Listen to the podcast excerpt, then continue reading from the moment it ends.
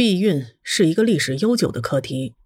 现代人避孕是为了计划生育，因为科学技术的发达，避孕的方法很多，例如避孕套、避孕药、避孕针、皮下埋植以及男性结扎等。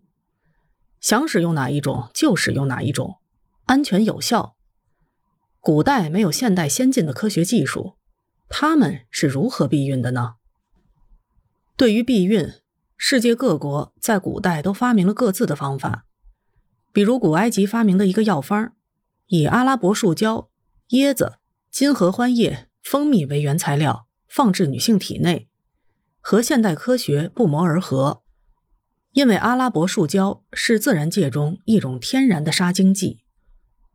古希腊发现串叶松香草具有避孕的效果，被大量使用，乃至过度使用。使该香草灭绝了。古印度人在发明的避孕药里加入鳄鱼的粪便，认为能起到避孕的作用。现代科学证明，确实有一定的杀精作用，但是味道也确实不那么好闻。古代苏门答腊岛上的居民用鸦片避孕，至于如何使用，已经失传。日本人用乌龟壳或其他动物角制成头盔避孕套。不知道这样的避孕套如何使用。和日本人类似的是，也有的国家用金银象牙制成避孕套。这种避孕套名贵是名贵，但是不实用啊。欧洲的宫廷里发明了一种叫荷兰小帽的避孕套，用动物的长衣制成，这比日本人发明的动物龟甲避孕套那就舒服多了吧。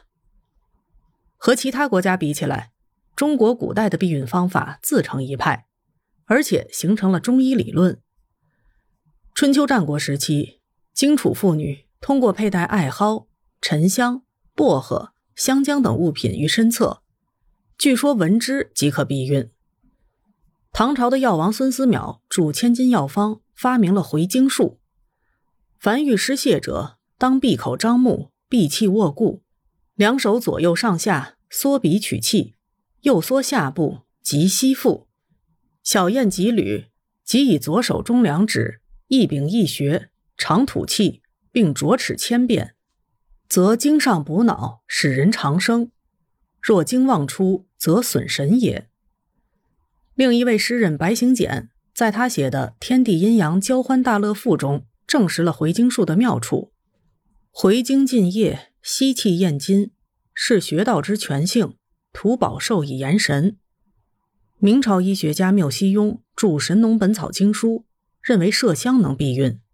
麝香其香芳烈，辛香走串，性能开窍，故主难产堕胎也。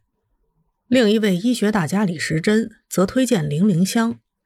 他在《本草纲目》中记载，零陵香产后或经后，盐粉九冲二钱，近一两绝育。而其他中医书籍。如针灸甲乙经、千金药方、千金方、千金一方、针灸滋生经等，认为针灸可以避孕甚至绝育。针灸的部位是石门穴。妇人欲断产，灸踝上一寸三状，即断。《妇人大全良方》卷九求四门主尚书求难论第二一书，则提出了交会禁忌、男子受胎十日法的概念。选择避孕期和受孕期。中国中医讲究阴阳理论，男人属阳，女人属阴。受精是阳气入阴，破坏这一流程，则能避孕。中国的皇宫是中国的政治权力中心，大事小情都是皇帝说了算，就连妃子准不准许怀孕，也得皇帝金口玉言。准许你怀孕，那太监就记上几时几刻受孕期。不准许你怀孕，那太监宫女就采取必要的避孕后补措施。